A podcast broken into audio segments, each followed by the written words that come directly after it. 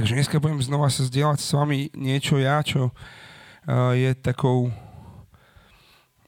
vecou možno posledných dní, alebo čoho, toho, čo, čo vnímam v svojom, svojom vnútri, alebo čo nám Pán Boh nejako ukazuje. A poviem rade som rád, že ste znova tu, že sa môžeme znova vidieť a že Uh, sme začali tento školský rok znova aj s mnohými z vás, z rôznych strán, z rôznych miest a tak ďalej. Videl som tu ľudí z veľkej diálky, takže vďaka, že ste ochotní cestovať aj sem ku nám nasliač. A ja by som dneska chcel sa zdieľať na takú tému, ktorá sa volá, že štedrosť. A je to niečo, s čím, o čom rozmýšľam dlho a a snažím sa to nejako žiť vo svojom živote a zároveň, zároveň sa na to pozerať, že aká je, aký je pohľad uh, Boha na to celé. A takže začneme asi tým, že čo to znamená.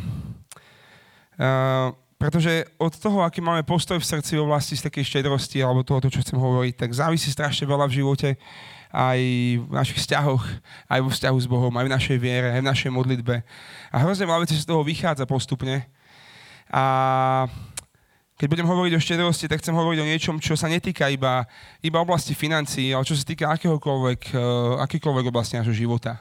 A niekedy, keď sa povie slovo štedrosť, tak ľudia automaticky začínajú rozmýšľať o peniazoch. A áno, je to jedna časť toho celého, ale je to jedna z mnohých. A tak to, čo budem hovoriť, sa nebude týkať peňazí, ale bude sa to týkať uh, akýkoľvek inej oblasti toho, čo máme v živote. Pretože myslím si, že to je tak veľmi predkané mm, medzi sebou. Raz som počul jednu myšlenku, ktorá hovorí o tom, že je dôležité tak vidieť neviditeľné, aby sme mohli zakúsiť nemožné. A taká odvážna veta, povedal ju jeden taký mm, evangelista veľmi dávno, ale uh, keď som na, na ňou rozmýšľal, tak uh, veľakrát sa ocitám v situáciách, v ktorých sa mi zdá, že je naozaj dôležité vidieť to neviditeľné, aby sme mohli chyby túžiť alebo volať vo viere po tých nadprirodzených veciach, ktoré Pán Boh dáva. A, a teraz v čom to môžeme vidieť? Pretože štedrosť je jedna z tých vecí. A sú aj mnohé iné, aby sme pochopili ten kontext, v ktorom chcem hovoriť. Myslím, že na dva, dvoch zlomených dozadu som tu hovoril o Márii, a o, o jej vzťahu k Duchu Svetému a jej vzťahu k Otcovi a o tom, ako bola vnímavá na mnohé tie veci, ktoré by sme dneska mohli označiť a zakategorizovať do tých kategórií chariziem Ducha Svetého, ktoré ale vtedy v podstate neexistovali, pretože to vtedy neboli Pavlové listy a vtedy sme nemali ešte napísané evanelium, ale napriek tomu Mária veľmi prirodzene v nich kráčala a bola veľmi citlivá na to celá. Prvá z tých vecí bola napríklad tá, že sa jej zjavil aniel. A, a to by sa dalo povedať ako to, že, že uvidela neviditeľné. A dnešná doba je plná možno e, rôzno, rôznej takej snahy uh, znevážiť takúto hodnotu anielov, pretože vieme, že aj diabol je padlý aniel, tak aj on sa snaží toto meno aniel tak zneužívať na rôzne okultné a ďalšie veci v dnešnej dobe. A ľudia sú častokrát pomílení z rôznych tých anielských vecí, ktoré potom sú také populárne, ale sú častokrát veľmi mimo toho kresťanského učenia. Ale ale Márii sa naozaj zjavil aniel, ktorého poslal Boh. A ja som presvedčený o tom, že, že podobné veci, alebo môžeme to nazvať také, že uh, zjavenie, ale troška to je také náročné slovo v tom teologickom kontexte, ale na zásade niečo, čo nám Boh chce ukázať, je najskôr vždy neviditeľné. A my to potrebujeme uvidieť vo svo, svojou vierou. Alebo potom sú tam iné veci, Viera je proste niečo, čo uh, nám dáva kľúč k tomu, aby sme videli neviditeľné veci.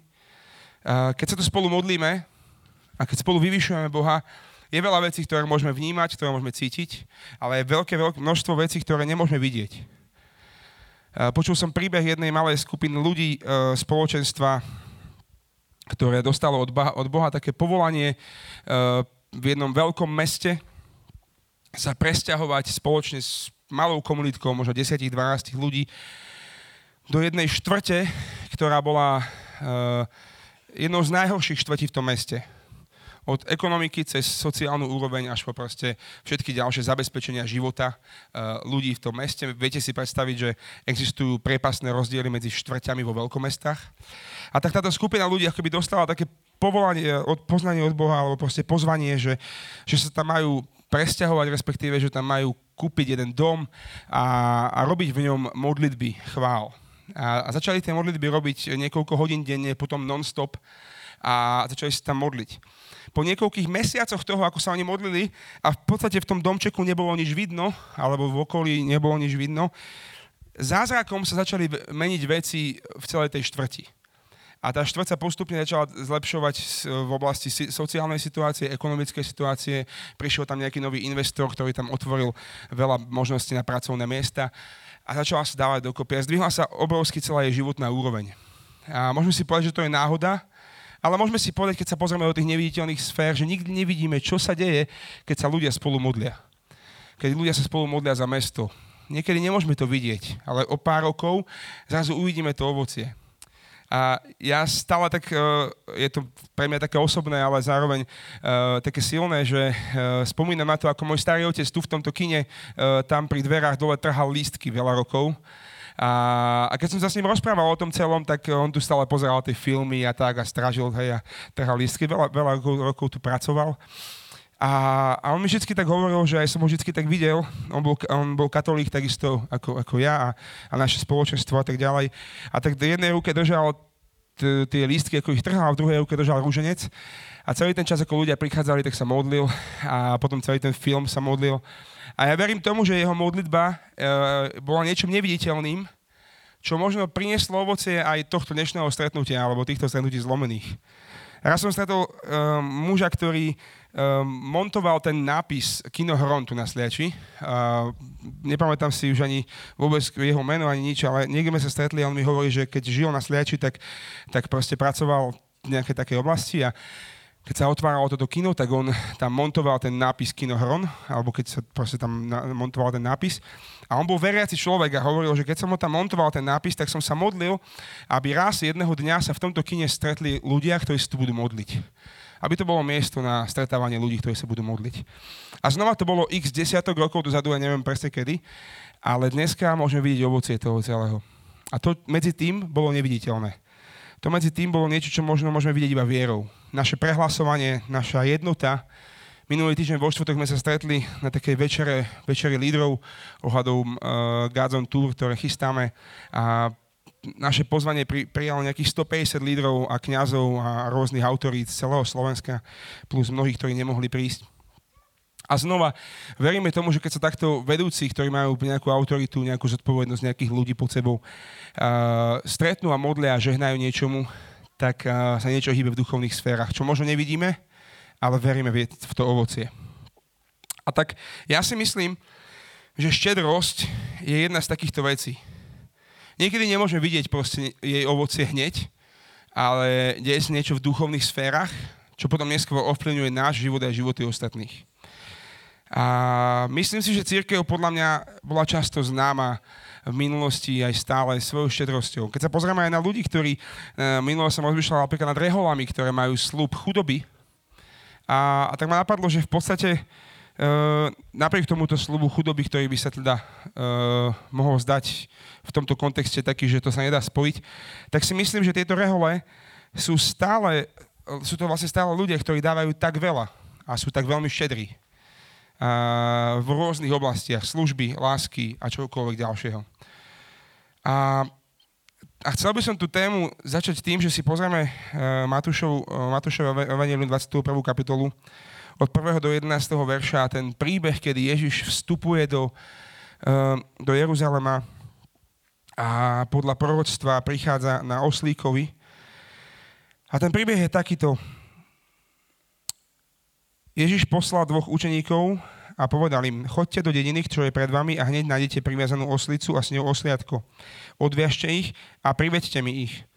A keby vám niekto niečo hovoril, povedzte, pán ich potrebuje a hneď ich pošle. A to sa stalo, aby sa splnilo, čo bolo povedané ústami proroka. Povedzte, cere na hľad tvoj král prichádza k tebe tichý, ktorý jazdí na oslici a na oslíkovi, mladiati e, ťažného zvieraťa. Učeníci šli a urobili, ako im Ježiš prikázal. Priviedli oslicu aj oslíka, pokladli na ne svoje plášte a on si na, na ne sadol. Veľký zástup prestieral na cestu svoje plášte. Iní odsekávali ratolesti zo stromov a prestierali ich na cestu. A zástupy, čo šli pred ním i za ním, volali Hosana synovi Dávidovmu. Požehnaný, ktorý prichádza v mene pánovom. Hosana na výsostiach. A keď vošiel do Jeruzalema v celom meste, nastal rozruch a pýtali sa, kto to je. A zástupy odpovedali, to je prorok Ježiš, ten z galilejského Nazareta.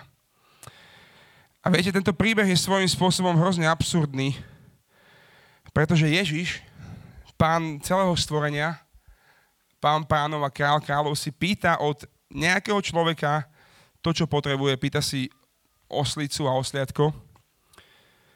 A hovorí, pôjdete, pôjdete do mesta, odvážite osla, privediete mi ho a, a ja proste na ňom vstúpim. A toto je to, čo sme povolaní robiť aj my. Sme povolaní odvezovať veci, ktoré si držíme len tak pri sebe a dávať ich k dispozícii Ježišovi. A to je to, čo nás on volá. Aj keď je to veľký paradox, lebo on nepotrebuje tieto veci. Minule sme si na spoločenstve hovorili aj dokonca o tom, že Boh nepotrebuje ani nás. On je dokonalý a všemohúci, on je spoločenstvo osôb, Otec na Duch Svety. On nás nestvoril kvôli tomu, že mu niečo chýbalo. On nás stvoril z lásky a stvoril nás na svoj obraz a aj k tomu sa chvíľu dostaneme dneska on nami ne, ne, nepracuje tak, že nás potrebuje a prosí nás, aby sme mu pomohli, alebo že nás chce, chce nejakým spôsobom použiť ako stroje. On sa rozhodol, že nás chce, že s nami ráta. Že to nie je o tom, že by mu niečo chýbalo, ale je to o tom, že tak miluje, že sa rozhodol, že teba a mňa proste chce mať blízko seba a, chce, a ráta s tebou. A tak e, aj my sme asi povolaní k tomu, aby sme sa odvezovali od takej sebeckosti a svojich ťažkostí a dávame ich Ježišovi, aby on mohol na nich prísť. A Ježiš hovorí týmto učeníkom, keď sa vás opýtajú, povedzte, pán ho potrebuje. A to je znova tak trochu absurdné, pretože Boh nepotrebuje nejakého somára, nejakú oslicu a na to, aby mohol prísť. A napriek tomu to urobil, lebo to bolo prorokované a tak ďalej. Ale on je Ježiš. On premenil 5 chlebov a dve ryby na, na to, aby zastup, na, nasytil, nasytil zástupy. On premenil vodu na víno, on um, chodil po vode. Tento Ježiš Kristus, tento, ktorý vzkriesil mŕtvych, zrazu potrebuje, aby niekto išiel a odvezal mu oslicu. Viete, on mohol zobrať kameň a povedať, že oslica, bum. Hej, a mohol sa na ňu sadnúť a vstúpiť.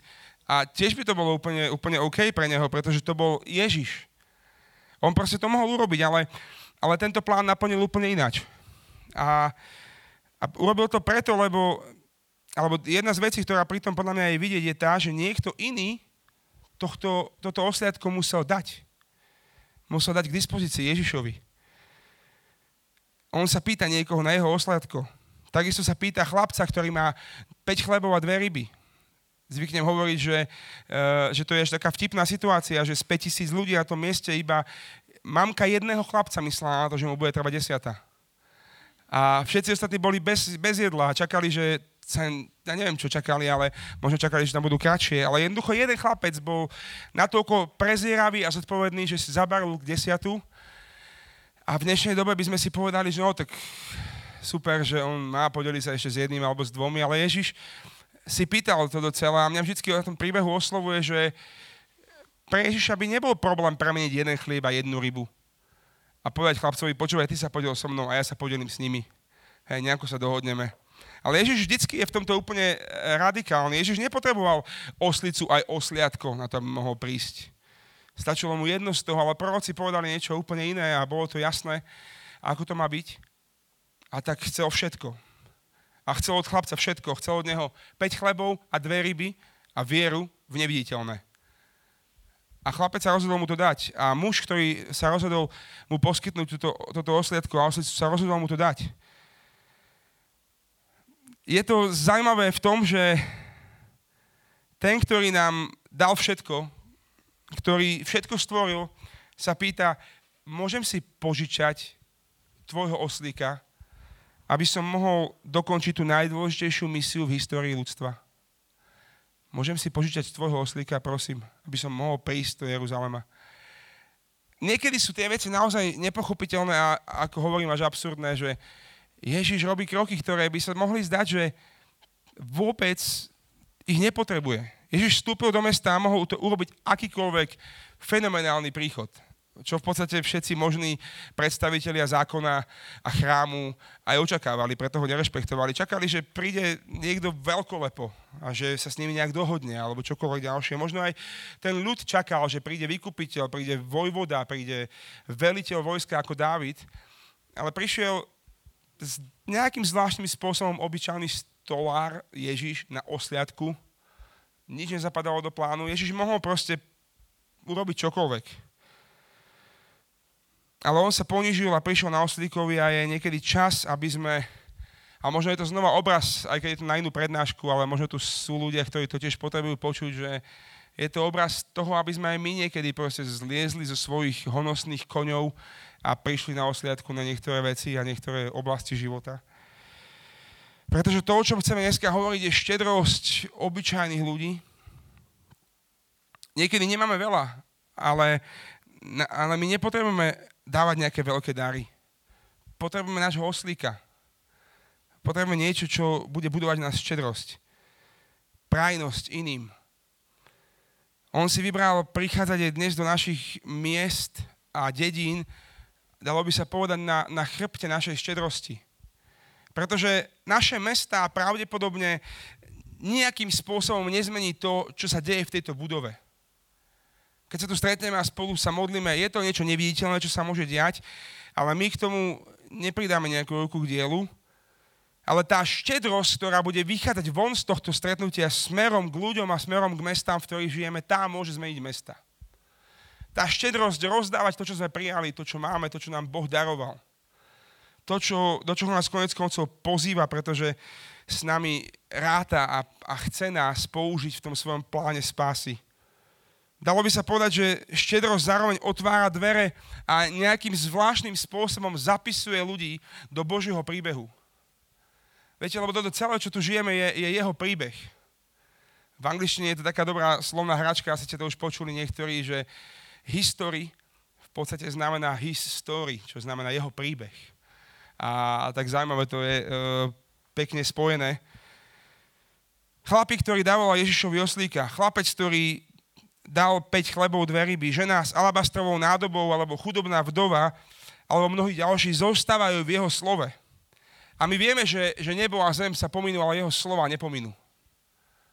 Títo ľudia sú naveky v jeho slove zapísaní v jeho príbehu, v Božom slove, ktoré čítame, vďaka tomu, že boli ochotní byť štedrí. Že boli ochotní proste niekedy až rozhadzovačne uctievať Boha, keď vyliala žena s alabastrovou nádobou olej na Ježišove nohy. A my vieme, že tento olej bol v hodnote jedného ročného platu. Takže povedzme, že v dnešnej, dnešnej dobe by to možno mohlo byť 10 tisíc eur, alebo akokoľvek to, to počítame podľa svojich platov, nejakého priemeru, to je úplne jedno. A teraz zrazu zoberieme túto nádobu nejakého oleja, z ktorého niekto mohol žiť celý rok.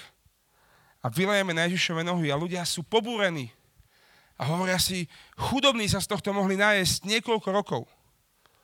Ako Judáš tam hovoril. A mnohí ďalší. Ale táto žena zostáva v Biblii ako hrdinka extravagantnej chvály, ktorá je tak veľkolepá a hodná kráľa kráľov tak veľmi, že niekedy sa zdá až márnivé to, čo urobíme na jeho slavu. Niekedy sa zdá až marnivé, že, že vylejeme nádobu s, s olejom tak veľmi drahým na jeho nohy. Ale Bože slovo nehovorí veľa o skúpých a lakomých ľuďoch, ako o hlavných postavách Biblie. Skôr hovorí o bohatých, ktorí zhromažďujú, alebo o tých, ktorým sa ťažko vôjde do Božieho kráľovstva. A to je paradox v tom celom. Môže sa ti zdať, že si že som, že sme iba jedni z tých takých bežných ľudí, ale ja ti chcem povedať, že musíme vedieť, že, že v Božom kráľovstve nikto nie je len taký bežný človek. Že v Božom kráľovstve neexistujú tí lepší a tí horší. V Božom kráľovstve sú len synovia a céry. A, a jeden otec. Každý má jedinečný dar pre jedinečný moment, ktorý Boh chce použiť a nemôže ho použiť u nikoho iného, iba u teba, pretože to je niečo jedinečné, čo prinášaš. Máš svoj osobný potenciál a si milionár vo význame tvojich darov a talentov. Prednedávnom som sa vrátil k jednej takej prednáške spred niekoľkých rokov ktorá hovorila o tom, ako sme zázračne stvorení. My teraz trocha participujeme na prípravách Národného pochodu za život.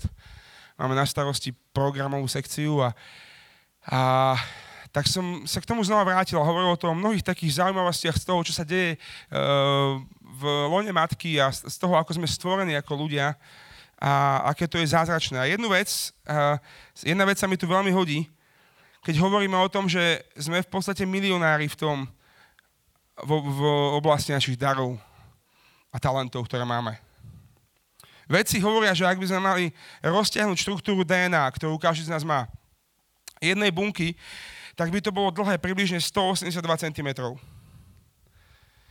A približne 3 miliardy vlastností vznikajú zlúčením uh, látok, keď vzniká človek. A tieto 3 miliardy vlastností sú zapísané na tejto štruktúre 182 cm DNA. Každý z nás ich má. Keby som chcel prečítať všetky uh, vlastnosti tvojho DNA a čítal by som jednu vlastnosť za sekundu, trvalo by mi to 96 rokov, kým by som len prečítal všetky tvoje vlastnosti. A ešte by som ťa vôbec nepoznal. Ale Boh ťa pozná. My ako ľudia sa poznáme veľmi máličko a poznáme jednu alebo druhú vec na sebe navzájom, možno vidíme jednu zlú vlastnosť a potom hneď zaneverieme na niekoho iného. Ale niekde uprostred toho všetkého sa nachádza 3 miliardy vlastností, ktoré sú zapísané v našej štruktúre DNA jednej bunky. Wow. Keď sa toto celé deje a vzniká človek, ktorý nikdy predtým v histórii ľudského bytia neexistoval, je to zázrak. Keď si mal 3 dní mal si 16 buniek. A cesta tejto jednej bunky postupne sa rozmnožuje a vytvára 100 biliónov buniek tvojho tela. To je miliónov, milión miliónov, 10 na 12. Každý z týchto 100 biliónov buniek obsahuje 182 cm dlhý DNA kód. A každý tento DNA kód má 3 miliardy zlúčení, ktoré definujú tvoje vlastnosti. Je to tak veľa DNA v tvojom tele, že keby sme ho mali rozložiť do priamky, tak by sme mohli ísť na mesiac a naspäť 178 tisíc krát. Len vďaka tvojmu DNA.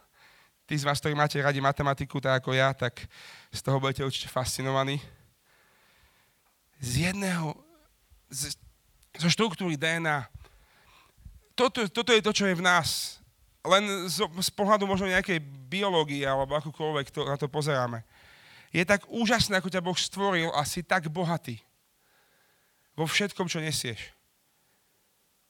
Máme ale v živote tiež možnosť držať si všetky tieto veci, čo máme, hmotné aj nehmotné, len pre seba. A najväčšou otázkou dnešnej doby je, ako sa rozhodneme ich investovať. Podľa môjho názoru v našom, našej kultúre a v našom uh, prostredí, v ktorom žijeme, sú možno také dve, dalo by sa povedať, praktické veci, ktoré na ktorých sa častokrát ukazuje tá otázka nastavenia srdca našej štedrosti. A všetky tie veci nehmotné, ako je potom láska a všetky naše ďalšie veci, ktoré dávame, sa nejakým spôsobom pretavujú aj do tých hmotných vecí. A ja si myslím, že to je že to naj, najvážnejšie alebo najvzácnejšie, čo teraz niekedy si tak držíme, je čas a niekedy peniaze. A tak podľa mňa niekedy proste na týchto veciach, ako sme ochotní darovať niekomu čas, ako sme ochotní do niekoho investovať a možno aj finančne alebo hmotne proste podporiť ľudí okolo seba, ktorí sú na tom horšie alebo proste čokoľvek ďalšie, hovorí veľa o našej štedrosti. Hovorí veľa o tom, ako sme ochotní dávať. Pretože niekomu dať len peniaze je, je častokrát veľmi jednoduché, keď ich máme, ale investovať čas je v dnešnej dobe niečo možno veľmi náročné. A tak si myslím, že na prvom, na prvom mieste, možno v tom, čo žijeme, častokrát je toto úplne kľúčové, koľko času sme ochotní investovať do vecí, ktoré, do ktorých chceme rozdávať. A spolu s tým časom, to, čo robíme počas toho času, nakoľko je intenzívny ten čas. A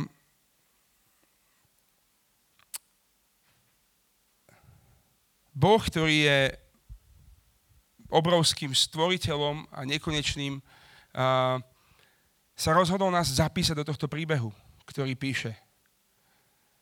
Nehovorím o tom príbehu Božieho slova, ktorom som spomínal ľudí, ktorí sú v ňom zapísaní, ale hovorím o tom príbehu, ktorý sa deje dnes. O tom, dalo by sa povedať, 7. dní, ktorý teraz prebieha. 7. dní stvorenia, kedy Boh oddychuje a my v tom obraznom slova zmysle stvorenia Genezisu a my žijeme svoje životy a čakáme na tú, tú veľkolepú oslavu poslednej svadby, ktorá príde. A on sa rozhodol nás do tohto príbehu zapísať postupne a, a proste dať nám tú príležitosť. A častokrát je to, o, o tom rozhodujeme aj my sami, nakoľko sa rozhodneme darovať, nakoľko sa rozhodneme investovať. Boh totiž to nás stvoril na svoj obraz. A jedna z vecí, v ktorej sme mu podobní, je to, že sme stvorení ako tí, ktorí sú celiství a ako tí, ktorí sa chcú dať. Boh nás stvoril práve kvôli tomu, že jedna z jeho vlastností hovorila o tom, že chce sa dať. A nie je to preto, že nás potreboval. Hovorí sa tomu aj slovom toumeot, čo znamená, že sme celiství a že nie je niečo, čo by nám chýbalo.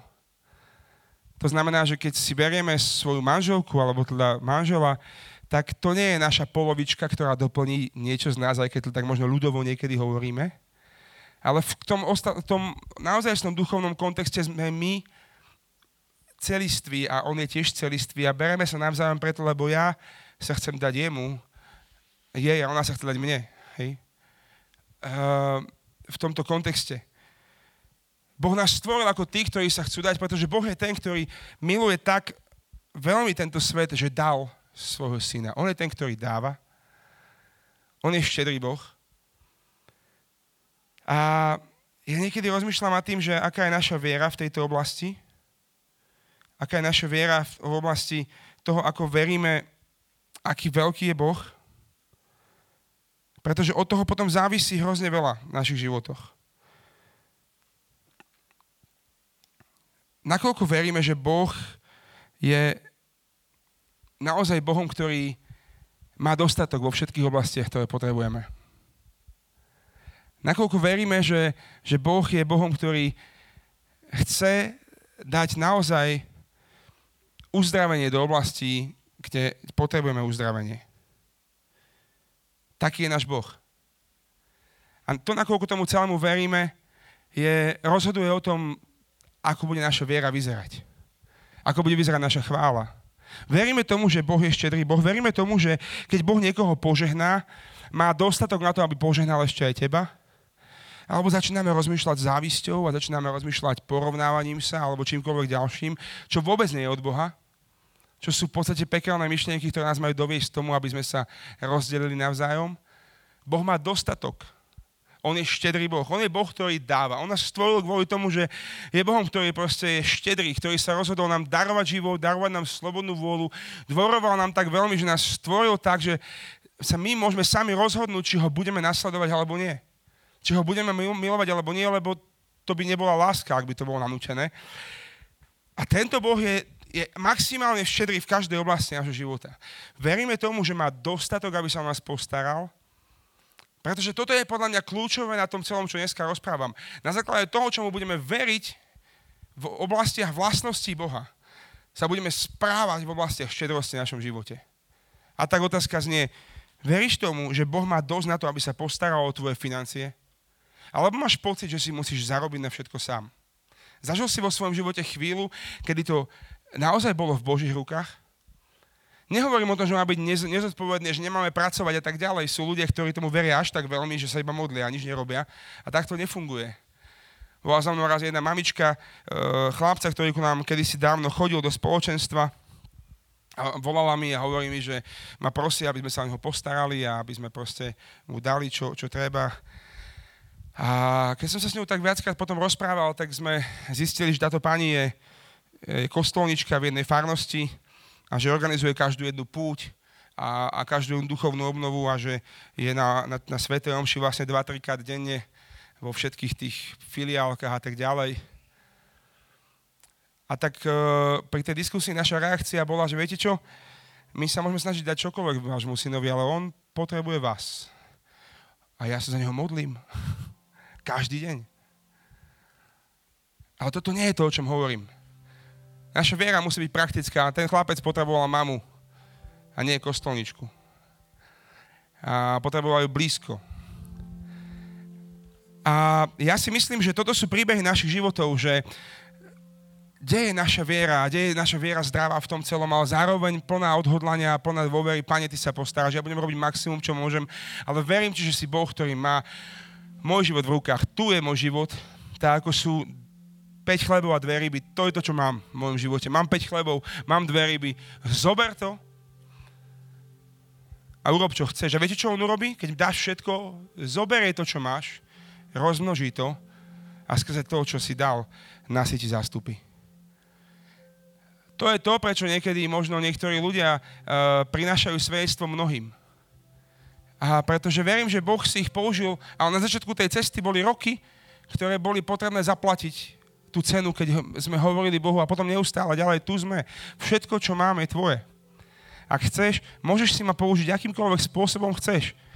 Niektorí z nás sme povolaní slúžiť sociálne slabším ľuďom, niektorí z nás sme povolaní slúžiť do bezdomovcom, niektorí z nás slúžime v školách deťom, niektorí slúžime v, v, v rodinách deťom ako matky a otcovia a to je tiež kľúčová rola. A Boh nás pozýva, aby tam, kde sme boli, sme boli štedrí vo všetkom, čo dáme, nielen voči svojim vlastným, ale aj voči ľuďom okolo nás. V každej oblasti života. Verím tomu, že to, čo chceme žať, musíme siať. Ak nemáš úsmev, daruj úsmev. Začni sa usmievať. Ak nemáš radosť, začni sa radovať, začni vyhľadávať miesta a okolnosti, ktoré ťa rozveselia, ktoré ti dajú radosť. Ak nemáš nádej, začni povzbudzovať ľudí k tomu, aby mali nádej. Začni hovoriť o tom, čomu veríš, aj keď to možno necítiš vo svojom živote, ale ty, boh, ty vieš, že Boh je nádej ak ti chýba prijatie a neustále z teba vyžaruje to, že prídeš do, spo, do spoločenstva, do farnosti s tým, že halo, tu som, starajte sa o mňa, niečo potrebujem od vás, nie som celistvý, niečo mi chýba, dajte mi niečo. Vieš čo? Vždycky budeš zranený. Pretože všetci ostatní okolo teba sú tiež len ľudia. A nikto z nich nie je dokonalý a nikto z nich nedokáže nejakým spôsobom naplniť to, čo ti chýba, pretože to môže naplniť len Boh. My ti nedokážeme dať prijatie tak veľmi, že, že budeš celistvý. Boh ťa stvoril ako celistvého. Nič ti nechýba, pokiaľ si spočinul v ňom. Pokiaľ vieš, že v ňom je tvoja nádej, že v ňom je tvoja istota, že v ňom je tvoja viera. A tak, ak máš pocit, že v tvojom živote ti financie začínajú nevychádzať, tak v tejto logike sa hovorí o tom, že začni dávať viac. A hovorím to o tom, lebo tak žijem 19 rokov keď som sa Bohu doho- rozhodol dať svoj život a povedať, Pane, staraj sa o mňa, akokoľvek budeš chcieť. A, a čo sa týka môjho platu a všetkých ďalších vecí, zabezpečenia mojej rodiny, Ty si Boh, ktorý sa stará. Budem robiť maximum, čo viem. Budem robiť maximum, čo vieš v každej oblasti toho, aby som financie zarobil na seba, ale viem, že Ty sa o mňa postaráš, lebo chcem slúžiť na rôznych miestach a kde ma voláš. Budem robiť maximum, čo viem v tom, aby som daroval svoj čas svojim deťom, aby som daroval svoj čas mojej manželke, aby ten čas bol intenzívny, aby som bol prítomný. Toto bol a častokrát je zápas v mojom živote, že, že sa učím, čo to znamená byť prítomný, nie len byť niekde, telesne, ale aj, ale aj duchom a dušou. Niekedy nie je dôležité stráviť spolu 5 hodín, ale stačí hodina, kedy si naozaj tam. A veľa vecí sa zmení keď naozaj tvoj duch a duša sa venuje tvojmu, tvojmu blížnemu, tvojej manželke, manželovi, deťom a tak ďalej. A tieto chvíle sú kľúčové, pretože si sa rozhodol štedro investovať so všetkým, čo máš. Pred týždňom som to zažil vo svojom živote, že sme boli doma a, a bolo také lenivé ráno a nechcelo sa mi proste nič a, a unavený po celom týždni. Chlapci samozrejme skákali po pobyte a, a bolo to proste crazy, a, ale akože fajn, ale nejak sa mi nechcelo nič. A v tom som sa nejak rozhodol, že ideme na pustý hrad. Zobral som chalanov, úplne nečakaný výlet. Zašli sme do Zvona, išli sme na pustý hrad. Moji chlapci, jeden má 2,5 roka, tam naozaj vyšlapali pešo. Ten menší dokonca bol taký, že to bolo pre neho ľahšie a rýchlejšie a tak ďalej. A, a keď som sa vrátil naspäť, unavený kôň a tak ďalej, fyzicky v celého, celého, ísť s dvomi chalmi pešo hore dole a tam proste byť chvíľu nepripravený v úvodzovkách, v batohu sme mali nejaký jeden chlebík, čo sme ešte doma urobili a, a proste išli sme s dvomi vodičkami, ale, ale ten pocit, ktorý vo mne bol, keď, keď chlapci potom odpadli a zaspal uh, Samson a Matej si oddychoval tiež, bolo niečo, že, že wow, že, že vďaka Pane, že sa to stalo, a to je o tom, že by som chcel teraz nejakým spôsobom sa tu akože pochváliť, ale chcel vám zdieľať to, že, že to zapretie sa niekedy vo situáciách, ktoré možno vyzerajú náročne, potom prináša ovocie, keď sa rozhodneme dať aj vo chvíľach, keď sa nám vôbec nechce, alebo keď veci vyzerajú úplne zle. Jedenkrát tu sedel človek na týchto zlomených, ktorý sa rozhodol dať uh, financie do zbierky.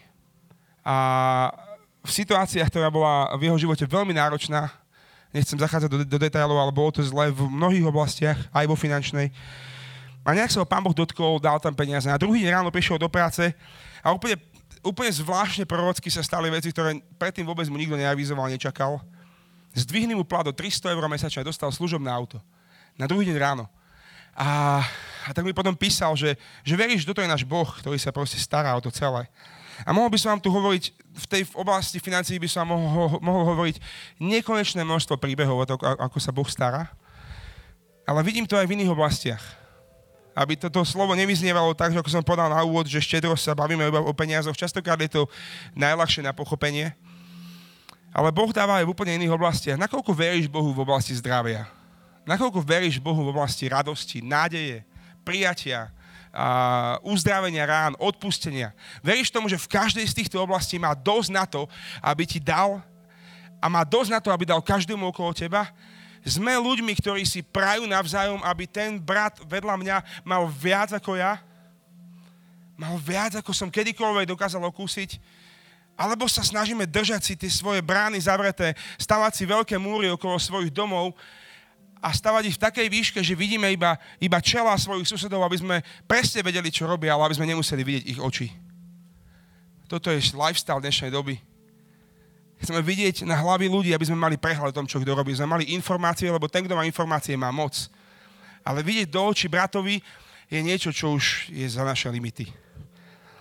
Tak ja verím, že nás Boh pozýva do štedrosti. V každej oblasti života.